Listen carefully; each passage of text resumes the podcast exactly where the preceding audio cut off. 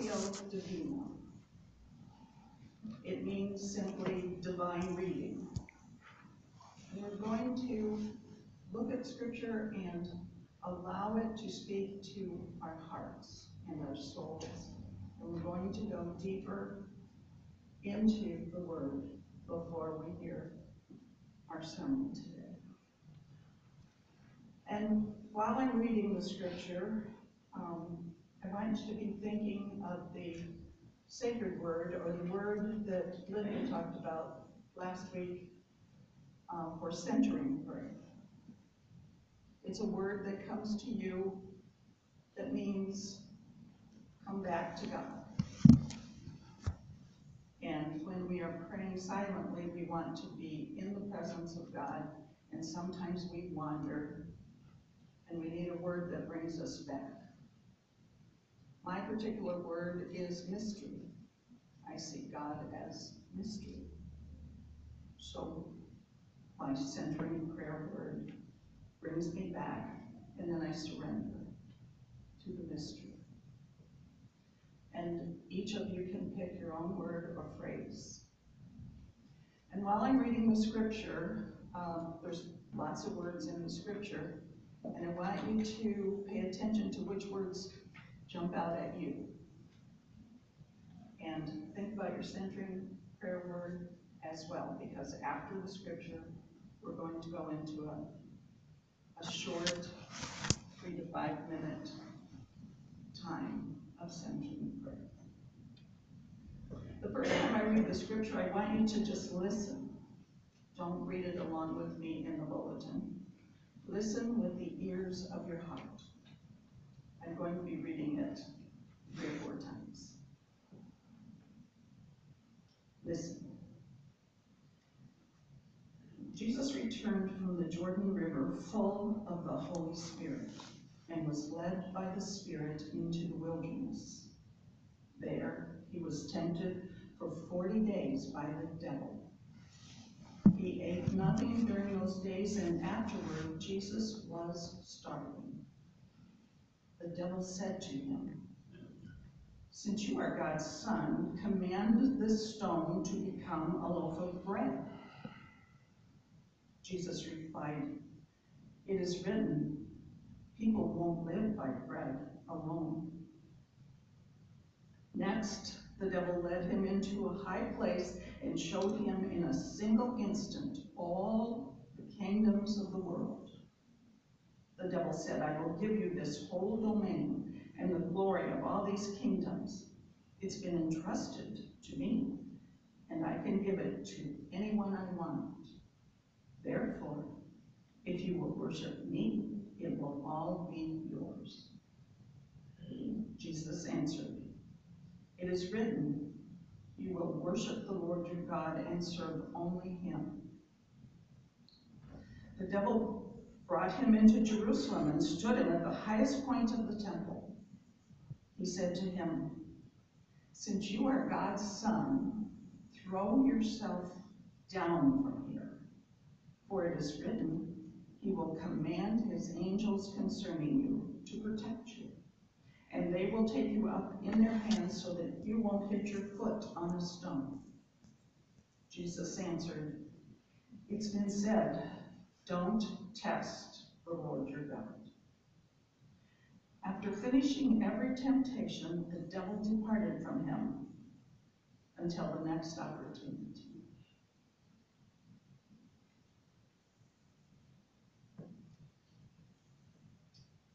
Now, this time, when I read the scripture, I want you to read it along with me and look at the words as they speak to you let, one or two of the words call to you and deepen your understanding of the scripture.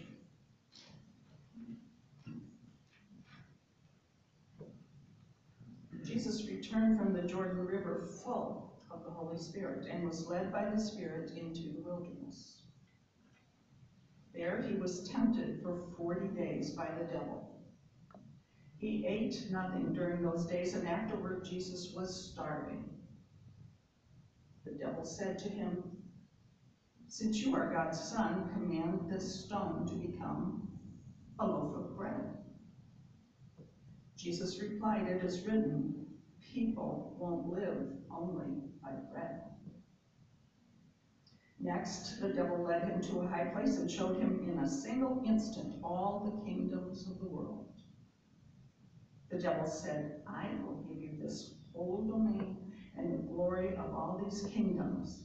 It's been entrusted to me, and I can give it to anyone I want. Therefore, if you will worship me, it will all be yours. Jesus answered, It is written, You will worship the Lord your God and serve only him. Devil brought him into Jerusalem and stood him at the highest point of the temple. He said to him, Since you are God's son, throw yourself down from here, for it is written, He will command his angels concerning you to protect you, and they will take you up in their hands so that you won't hit your foot on a stone. Jesus answered, It's been said, don't test the Lord your God. After finishing every temptation, the devil departed from him until the next opportunity.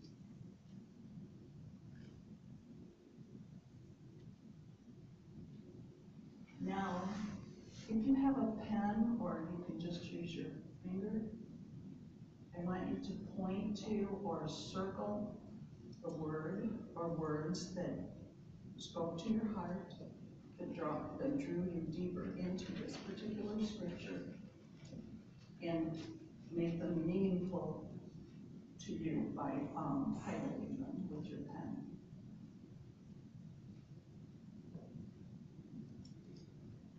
As I read. Jesus returned from the Jordan River full of the Holy Spirit and was led by the Spirit into the wilderness. There he was tempted for forty days by the devil. He ate nothing during those days, and afterward Jesus was starving. The devil said to him, Since you are God's son, command this stone to become a loaf of bread. Jesus replied, It's written, people won't live only by bread. Next, the devil led him to a high place and showed him in a single instant all the kingdoms of the world. The devil said, I will give you this whole domain and the glory of all these kingdoms. It's been entrusted to me, and I can give it to anyone I want. Therefore, if you will worship me, it will all be yours. Jesus answered, It's written, You will worship the Lord your God and serve only him. The devil brought him into Jerusalem and stood him at the highest point of the temple. He said to him, Since you are God's son, throw yourself down from here, for it is written, He will command his angels concerning you to protect you, and they will take you up in their hands so that you won't hit your foot on a stone. Jesus answered, It's been said, don't test the Lord your God. After finishing every temptation, the devil departed from him until the next opportunity.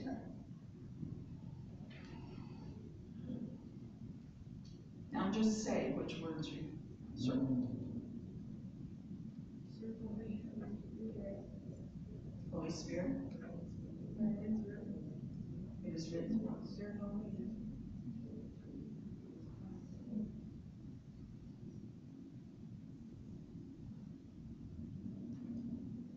Now this last time, just rest in the Word. Rest in the Word of God. Jesus returned from the Jordan River full Holy Spirit and was led by the Spirit into the wilderness. There he was tempted for forty days by the devil. He ate nothing during those days, and afterward Jesus was starving. The devil said to him, Since you are God's son, command this stone to be a loaf of bread.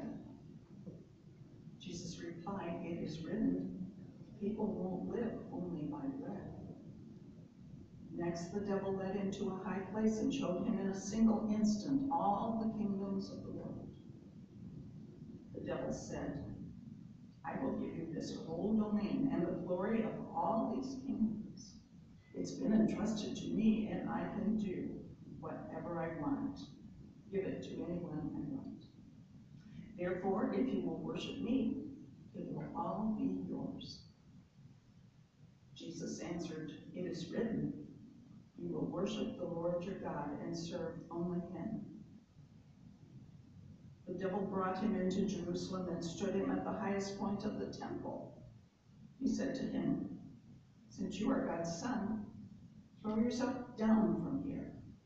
For it is written, He will command His angels concerning you to protect you, and they will take you up in their hands, so that you won't hit your foot on the stone. Jesus answered, It's been said, Don't test the Lord your God.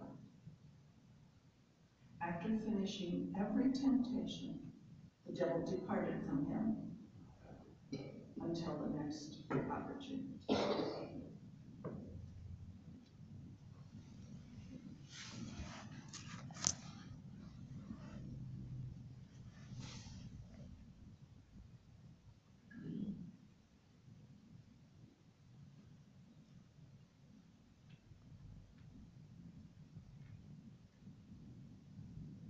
Now begin the centering prayer. You have your sacred word.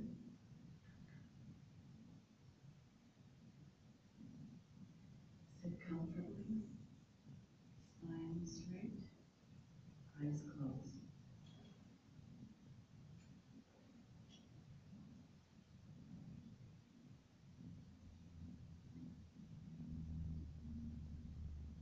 As you sit with God, as your thoughts arise, you turn to your sacred word to bring you back to God.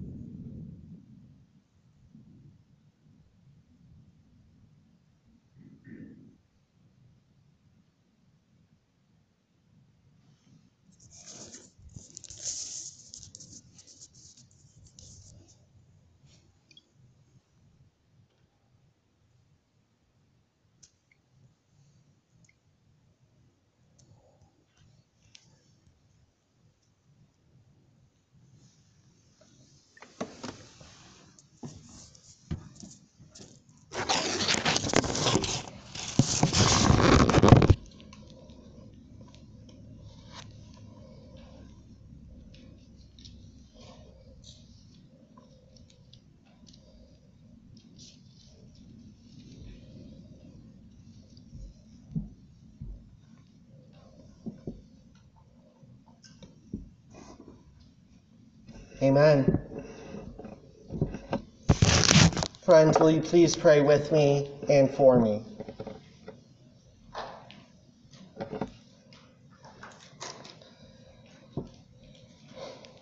Holy Spirit, you are here. Holy Spirit, speak to us as a faith community and speak the word that each of us individually needs to hear. Holy Spirit, may all that I say point us toward greater union and intimacy with you, the lover of our souls. Amen.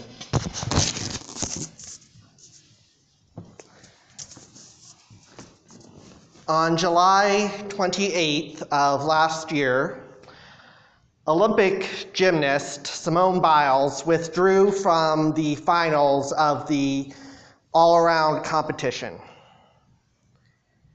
An event that most expected she would win. The next day, she also withdrew from several uh, individual event finals as well.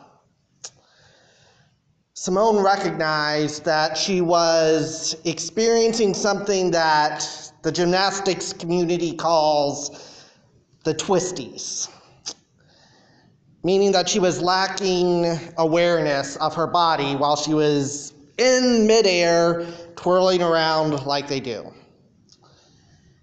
And she had concerns that not only was she seriously going to injure herself, but that she would hurt her own team's chances at a medal. In those days, even with all the training, lifelong training practically, that had led up to that moment, she was at her psychological and emotional, physical limits.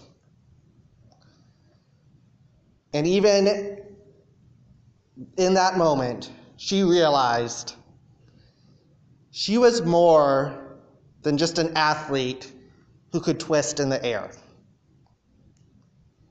Then a few weeks ago, another world class athlete for our country, Mikaela Shiffrin, who many believed was going to be the first American skier to win three gold medals at a single Olympics Games, went on to not even finish half of her events. Understandably, she was remarkably disappointed. And yet, in recent days, she still had the courage to say, You can fail and not be a failure. She separated who she was from what she did. And it's narratives like this that we can even see on our screens and in the fictional world and books and movies. Several months ago, Disney released its latest movie, Encanto, where it tells the story of this family who received a miracle several generations ago. And this miracle has led to each member of the family receiving a special ability used to serve their community. And one sister, Luisa, ends up with this ability and gift of super strength. And she's always helping everybody around town with whatever they need and whenever they need it. But that's until this family's gifts, which I won't spoil for you to not spoil the movie if you haven't seen it, but the family's gifts start going a little haywire. And Luisa temporarily loses her super strength. And she confesses in a song, like Disney does, she confesses via song to her sister Mirabel, I'm pretty sure I'm worthless if I can't be of service. And who am I if I can't carry it all? Luisa's personhood had become identified with what she did. And now, most of the time in the early part of the movie, she acted like she was okay with that. But as she confesses to her sister, she was actually miserable. And then, as she realizes that her worth isn't just dependent on her being the strong one who fixes everything for everybody, she's set free. And, friends, that's something that Jesus shows Satan in that passage that we just experienced today. He refuses to let another being dictate his worth based on performance. Satan's trying to tell Jesus, give him this belief that you're only going to be worth something through what you do. You're only going to be worthy of being the Son of God if you show how powerful you are through a miracle. But Jesus knew he didn't have anything to prove to anybody. And he didn't just know this because he was some super wise Jesus person. He knew this because in the previous chapter of the Gospel of Luke, Jesus is baptized and is told that God loves him dearly, that God finds happiness in him. Before Jesus goes and does anything for God, God has already loved him. Hasn't performed any miracles yet, hasn't gone to the cross, hasn't started teaching or leading his disciples. Frankly, up until this point, Jesus hasn't done a whole lot with his life and God loves him dearly. And Jesus knew this at his core. And at least I believe that's what the key was to him resisting these temptations. Jesus wasn't holding on to any insecurities beneath the surface that compelled him to prove his worth with some type of magnificent spiritual performance. Jesus refused to live into an identity where he only has value because of what he can produce for others.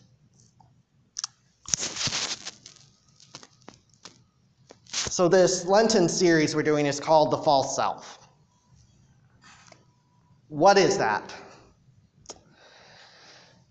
The false self is when we take what society uses to define our worth, and we apply it to ourselves.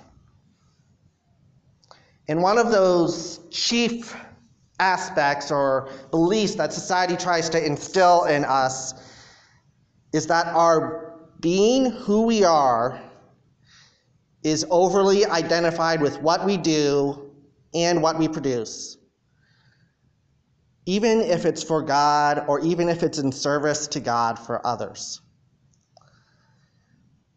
Now, let's also be clear um, work, the call to work, which takes on a variety of definitions. Um, work is what we're called to do as humans. It's all the way back in the beginning of Genesis. God creates humans and tells them, steward the earth. We're called to work, all of us. But our work, whether it's behind a desk or whether it's out in the public square or whether it's working at home as a parent or a grandparent or even for you retired folks finding new explorations and hobbies in these years, all work is, needs to be done in the context of spiritual formation. What I mean by that is that anything we do for God needs to flow out of our relationship of being with God.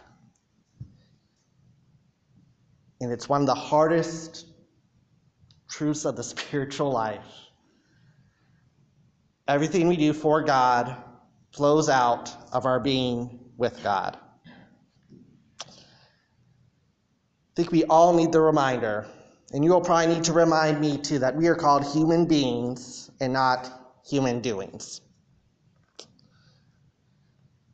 And a lot of times, if not frankly most of the time, the goal of spiritual formation is not just about learning something new, but to unlearn what we think we already know. To unlearn what we think is our value and worth as humans. This is part of what um, the Apostle Paul writes about in the book of Romans when he talks about the renewal of the mind.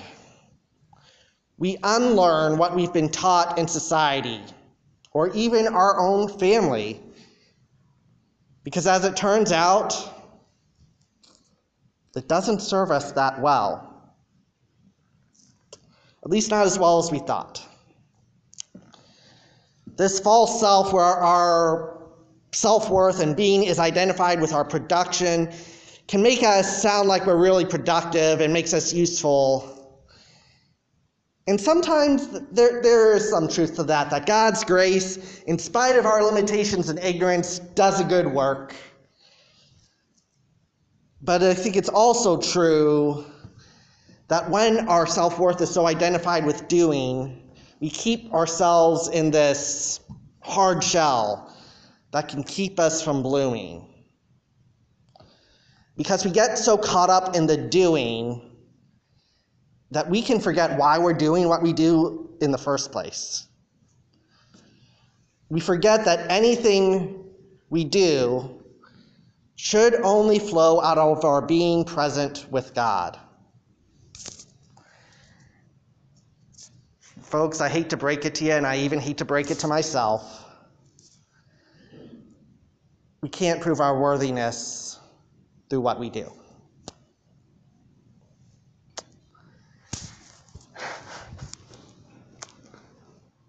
We just accept our worthiness as a gift from God by being the beautiful person we are created to be. Spiritual writer Thomas Merton once wrote We may spend our whole life climbing the ladder of success, only to find when we get to the top that our ladder is leaning against the wrong wall.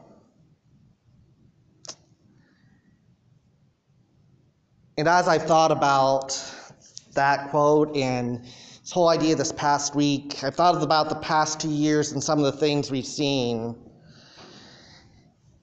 And that the past two years, as tragic as they've been, some of us have also found the gift of being able to slow down. And sadly, on top of all the tragedy that's gone about us, others have lost their ever loving mind because people weren't willing to serve them inside a building. God help our world when we put our own desires of getting that two for 25 or two for $30 deal at Applebee's above people's safety.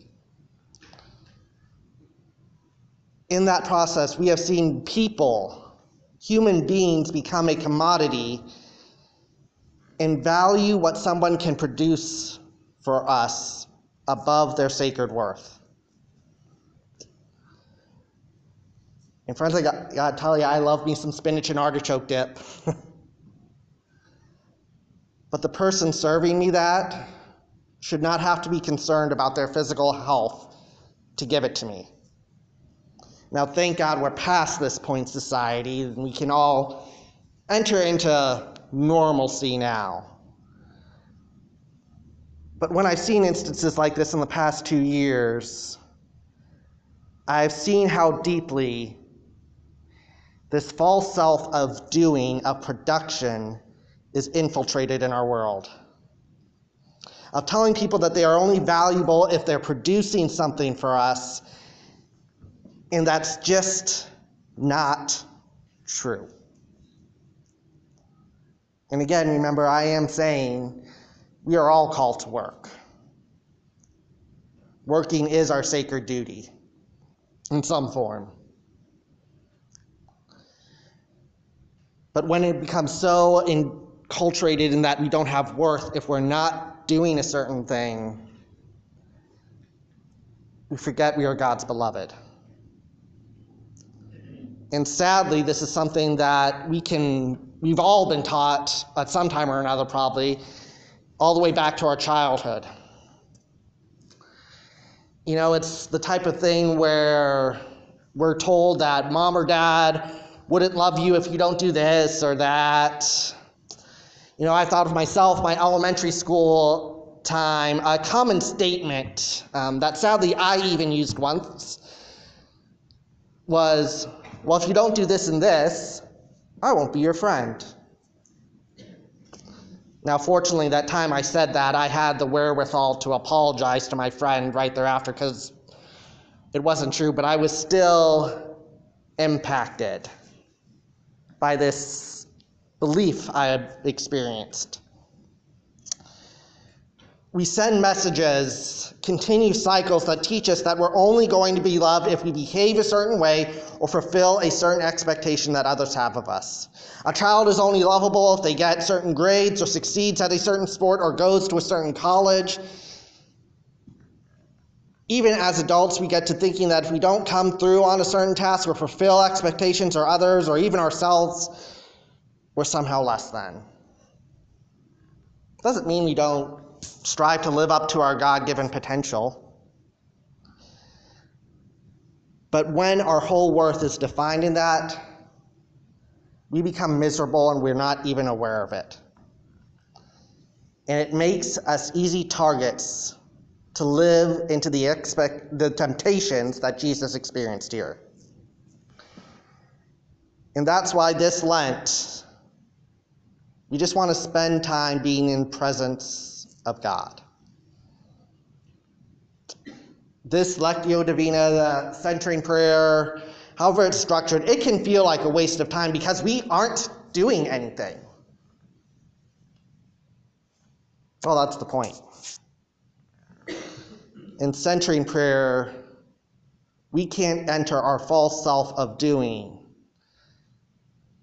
We just abandon ourselves to the present moment with God. And out of that encounter with God, we can actually discover what God is calling us to do. And we discover that we don't have to do that thing just to prove our spirituality. We do it because we have interacted with the living, breathing God, and we're doing whatever we do out of a desire to partner with God. So this Lent, take time to be with God.